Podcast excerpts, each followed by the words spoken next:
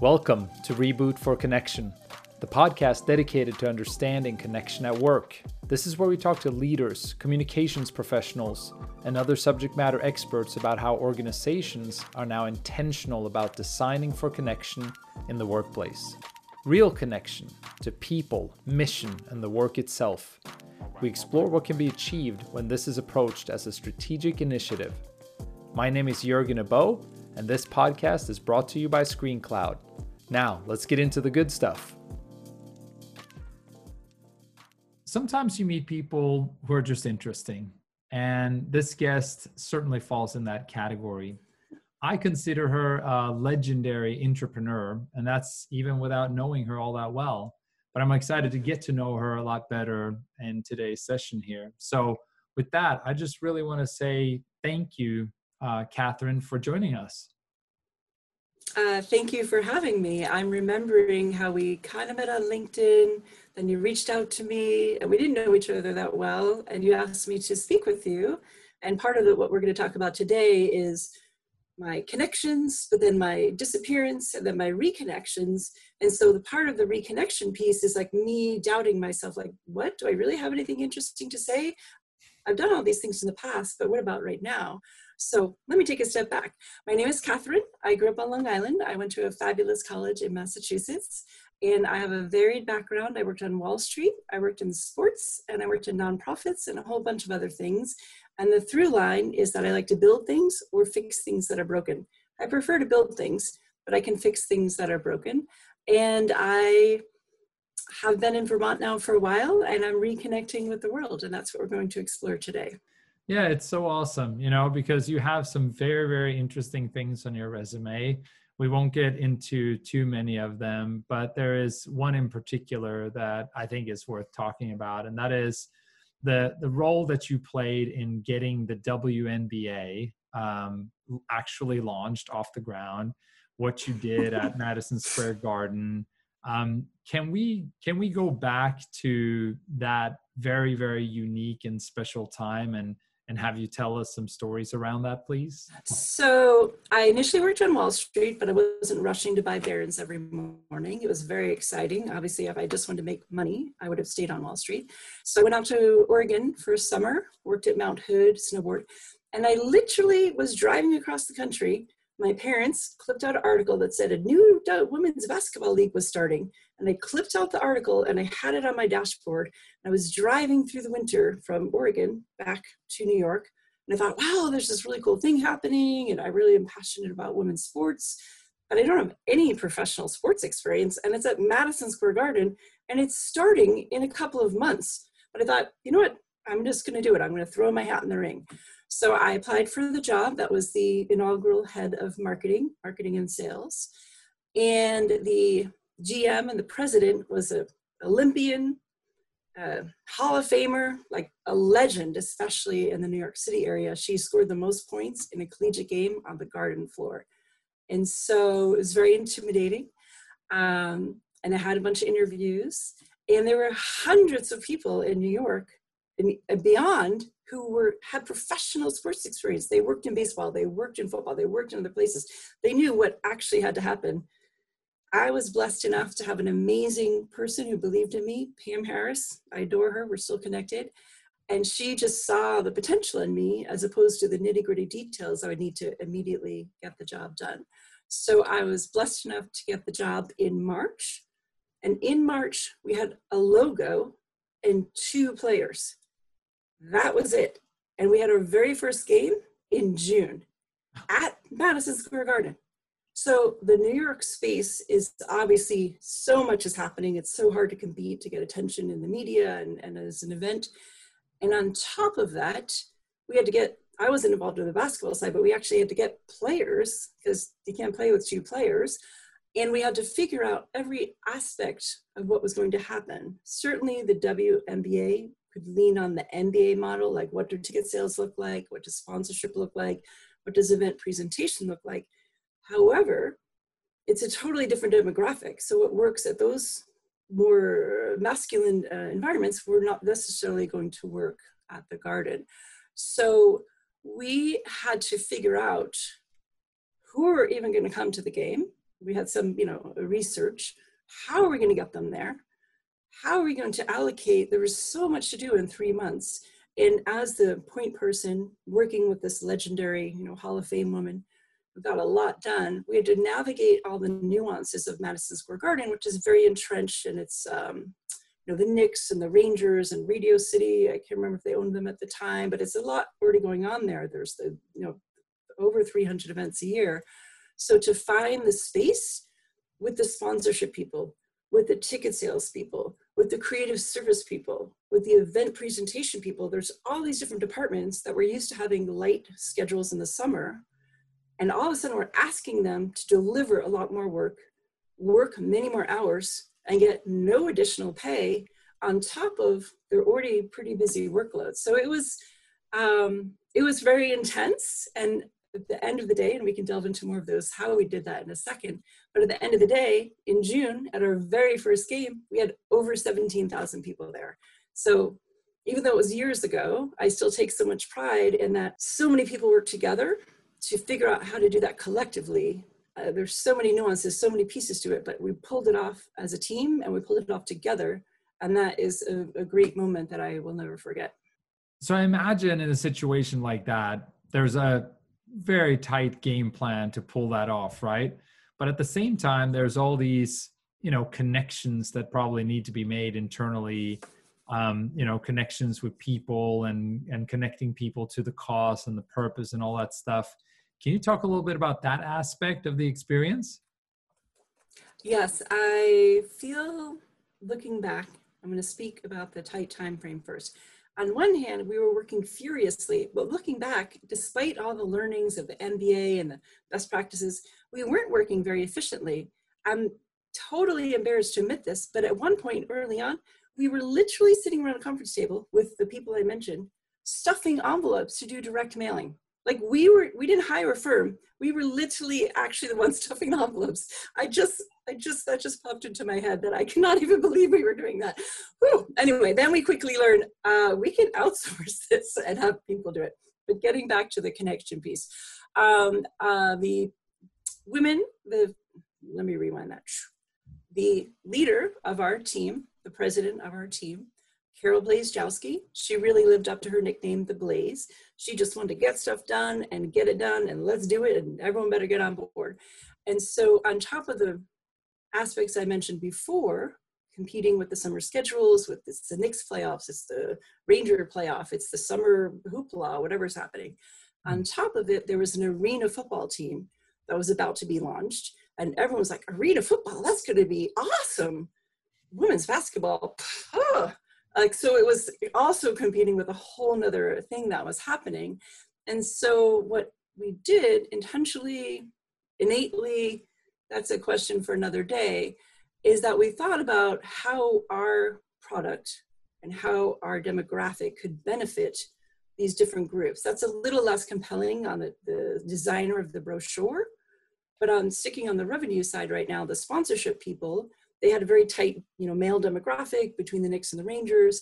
And so we looked at how can we open up their portfolio? How, how can we help them reach some of the primo chip, uh, blue chip brands like L'Oreal? They're probably not already in with L'Oreal, but we had it in through the national deck.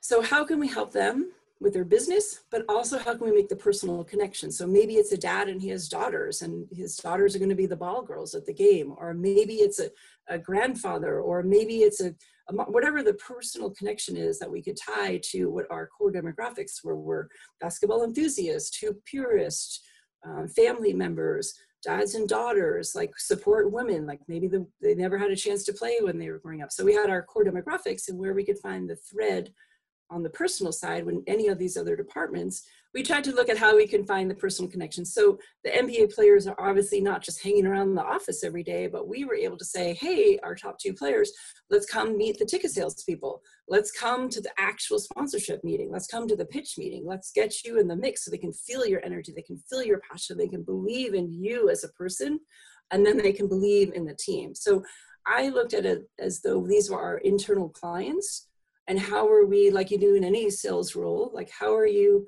connecting what their whys and what their bottom line and what's important to them and how we can get them on board with our ride to launch the team Yeah, and so what what did that all result in? You know, when when you said you know tons of people showed up to the first game, it was a wild success. Paint that picture for us. What did that look like? I mean, I will tell you, I just reconnected with the gal. We've lost touch a little bit. Uh, we after the game ended, we went back to her house and we, re, we again, this is before like you could watch anything online. I'm totally dating myself. But we watched the news to just see like over and over and over again the clip of like the sold out arena, the very first game, the inaugural game. Like we just kept turning the channel and uh, watching the news and then taping it and watching it over again because it was so exciting that again, so many people from different paths and different roles in the garden came together to create this amazing new thing that really captured a moment of, again, future aspirational role models for women and women who are supporting the next generation and paying it, uh, paying it forward to take that continuum of women um, rising up to have opportunities. So, from that experience and from others as well, you know, what do you think is the key to real connection at work?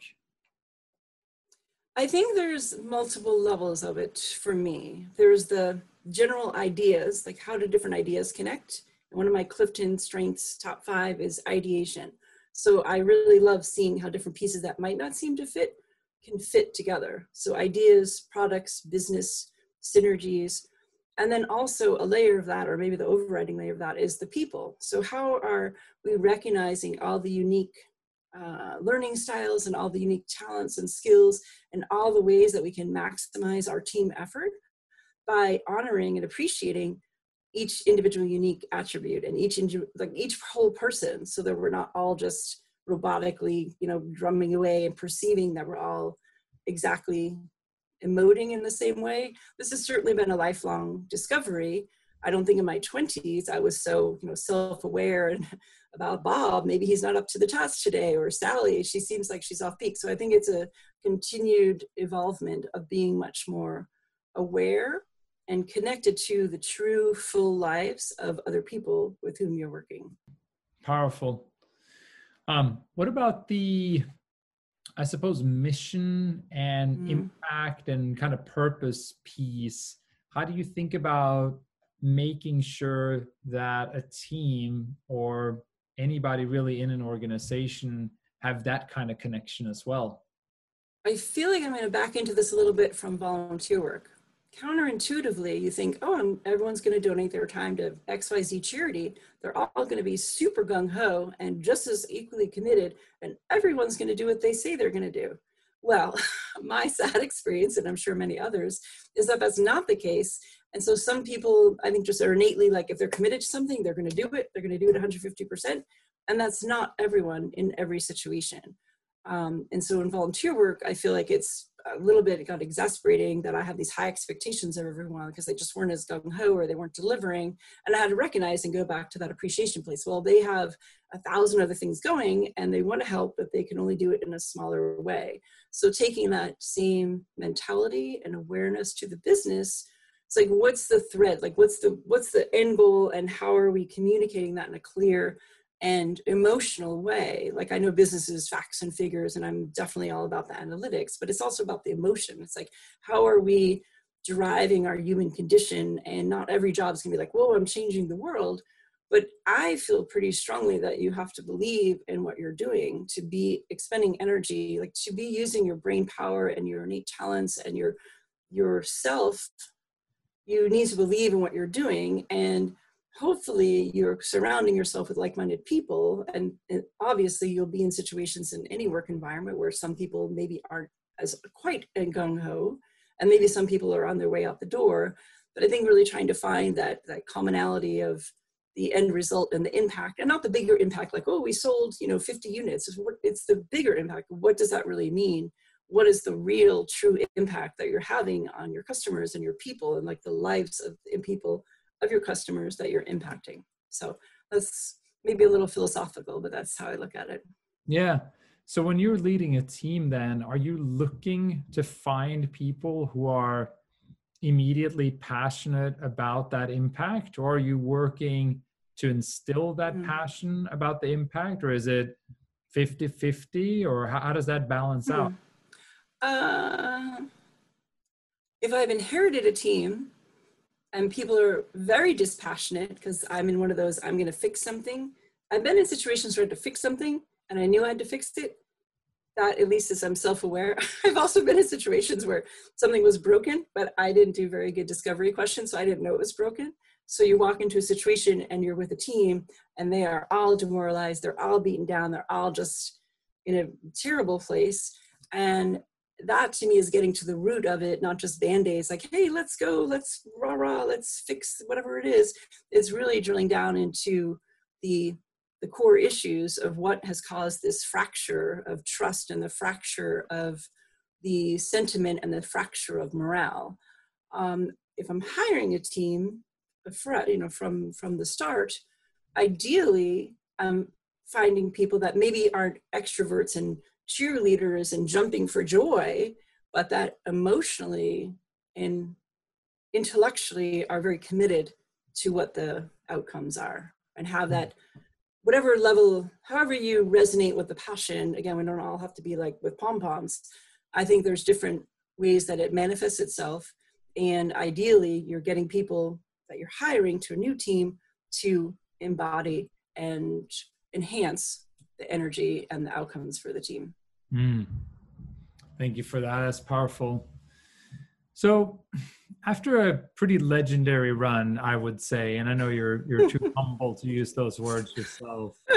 Um, you you took a step back, right? And you enjoyed mm-hmm. Vermont for a while. Um, you've been enjoying some family, and um, and you're reconnecting, right? You're back back in mm-hmm. the and that obviously you know doesn't come without certain challenges and it probably mm-hmm. comes with you know certain you know thoughts and self-talk and all that stuff um, can you just tell us a little bit about the experience um, what what happened when you pulled yourself out and what mm. happened when you started reconnecting again um, hint hint there might be yeah. some in talk here um, so i decided and made a choice to be underemployed for lack of a better word. I still did freelancing, but not at my full brain capacity and not at my full output capacity because I could take them to gymnastics and I could take them to the doctor and I could hang out with them. And I made that choice. And I think maybe some inertia crept in where you're like, I'm now like, I've forgotten the fast track and I'm letting myself just subsist here um, again with the love of the family but i'm talking about my brain and the career which is what we're discussing here. And so i realized i was doing a lot of volunteer work and my greatest achievement in the last few years is that i got my 92 year old role model. She literally just retired as the president of the friends of the library and now i'm the president of the friends of the library. And she drives around and she goes to meetings and she sort books I got her to use Google Documents. Like that is like seriously one of my greatest achievements in the last few years.